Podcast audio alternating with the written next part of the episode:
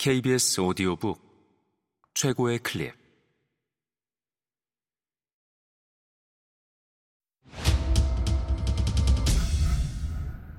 KBS 오디오북.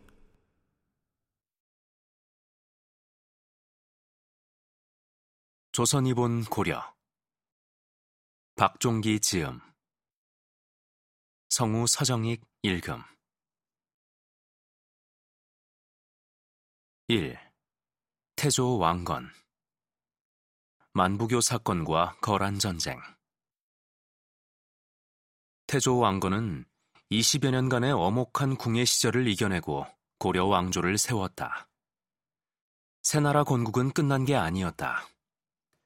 이후 18년 동안의 긴 전쟁을 거쳐 마침내 후삼국을 통합했다. 전쟁이 계속되는 와중에도 태조 왕건은 민심의 흐름을 읽고 민생의 안정을 우선하는 정책을 소홀히 하지 않았다. 왕조의 창업주였지만 권력을 독식하지도 않았다. 새 왕조 수립에 협조한 호족들에게 성씨와 본관을 내려 그들의 위세를 인정하고 지배층으로 끌어들여 통치 체제를 안정시켰고 전쟁으로 빚어진 지역과 민심의 분열을 치유해 사회 통합을 이루었다. 이러한 태조의 통합 정책은 고려 왕조가 500년간 장기 지속하는 기초가 되었다. 태조 왕건이 창업군주로서 새 왕조 수립의 과업을 성공적으로 이끌었다는 평가는 현대 역사가 대부분이 공유하고 있다. 그럼에도 불구하고 조선의 역사가들은 태조 왕건을 부정적으로 평가했다. 잘 알다시피 조선에서는 성리학을 통치 이념으로 삼고 있었기에 불교 중심적이었던 태조 왕건의 정책을 비판하고 공박한 입장은 수긍할 수 있다. 그런데 942년 태조 때 일어난 이른바 만부교 사건을 잘못된 일이었다며 부정적으로 평가한 것은 뜻밖의 일이라 할 수 있다. 더욱이 만부교 사건이 이후 50년도 더 지나고 나서 일어난 993년 거란의 제1차 고려 침략의 빌미가 되었다는 조선 역사가의 평가는 고려 당대는 물론 현대의 평가와도 다른 흥미로운 주장이다.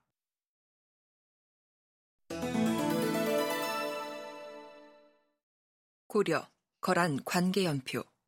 907년 거란 발흥 916년 거란 태조 야유라 보기 거란 건국. 918년 왕건 고려 건국 922년 태조 왕건 서경 방문 관부 설치와 서경 축성.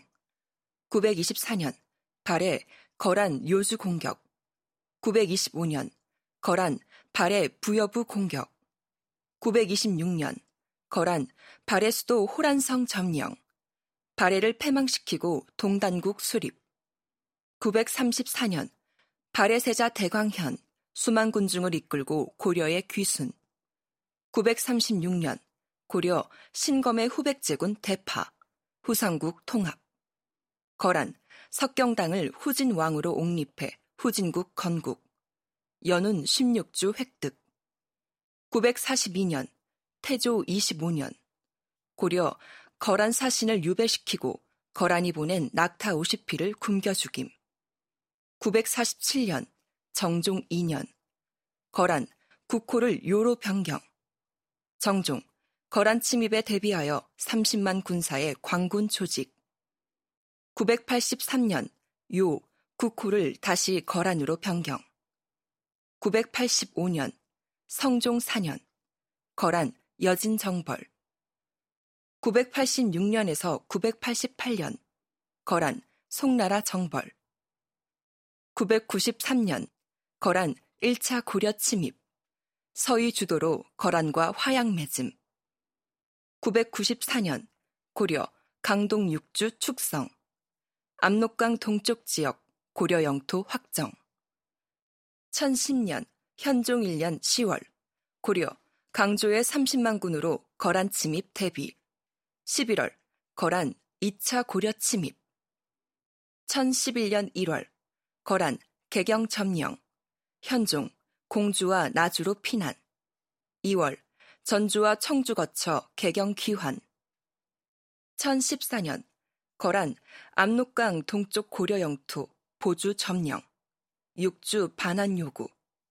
1018년 거란 3차 고려 침입. 1019년 강감찬 귀주에서 거란군 대파 고려 당대와 현대의 평가 만부교 사건은 942년 태조 25년 태조 왕건이 거란에서 보낸 사신 30명을 유배시키고 선물로 진상한 낙타 50피를 굶겨 죽여 거란과 외교를 단절한 사건이다. 최승로는 태조 때부터 관료 생활을 해서 이 사건을 직접 목격한 당사자였다. 이 사건 후 40년이 지난 982년 성종 1년. 그는 만부교 사건을 다음과 같이 평가했다.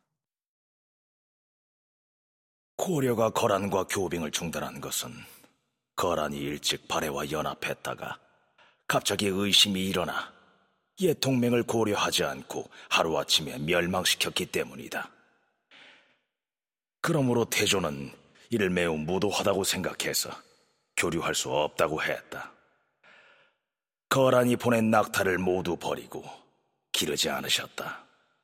그 심원한 방책은 우환을 사전에 막고 위태롭기 전에 나라를 보존하려는 것이었다. 최승로는 거란과의 단교가 발해를 멸망시킨 무도함을 응징하고 장차 거란 침입에 대비해 고려를 지키려는 조치였다고 긍정적으로 평가했다. 이 사건은 고려 후기 충선왕 때 다시 언급된다. 충선왕은 태조가 거란에서 보낸 낙타를 굶겨 죽인 의도에 대해 이재현에게 물었다. 우리 태조가 거란이 보낸 낙타를 다리 아래에 메어놓고 꼬리나 콩을 주지 않아 굶어 죽게 했기 때문에 그 다리 이름을 낙타교라 하였다. 낙타가 비록 중국에서 생산되지 않지만 중국에서도 일찍이 낙타를 기르지 않은 것은 아니다. 나라의 군주가 수십 마리의 낙타를 가지고 있더라도 그 피해가 백성을 해치는 데에는 이르지 않을 것이다. 또 이를 물리치고 받지 않으면 그만이지. 어찌 굶겨서 죽이기까지 하였을까? 충선왕이 만부교 사건을 일으킨 태조의 처사를 이해할 수 없다고 묻자 이재현은 다음과 같이 답했다. 나라를 창업해 후대에 전해줄 군주는 멀리 내다보고 깊이 생각함에 있어 뒷사람들이 쉽게 이해할 수 없는 정도가 있습니다. 우리 태조가 그렇게 하신 이유는 오랑캐의 나쁜 계책을 미리 좌절시키려 하셨기 때문일 것입니다. 그렇지 않다면 낙타를 기르는 따위의 사치 풍조를 막기 위해서 그렇게 하셨을 것입니다. 태조의 깊은 뜻을 전하께서 공손히 묵묵하게 생각하시고 힘써 행하여 체득하셔야 합니다. 어리석은 신하가 감히 가벼이 논할 바는 아닙니다.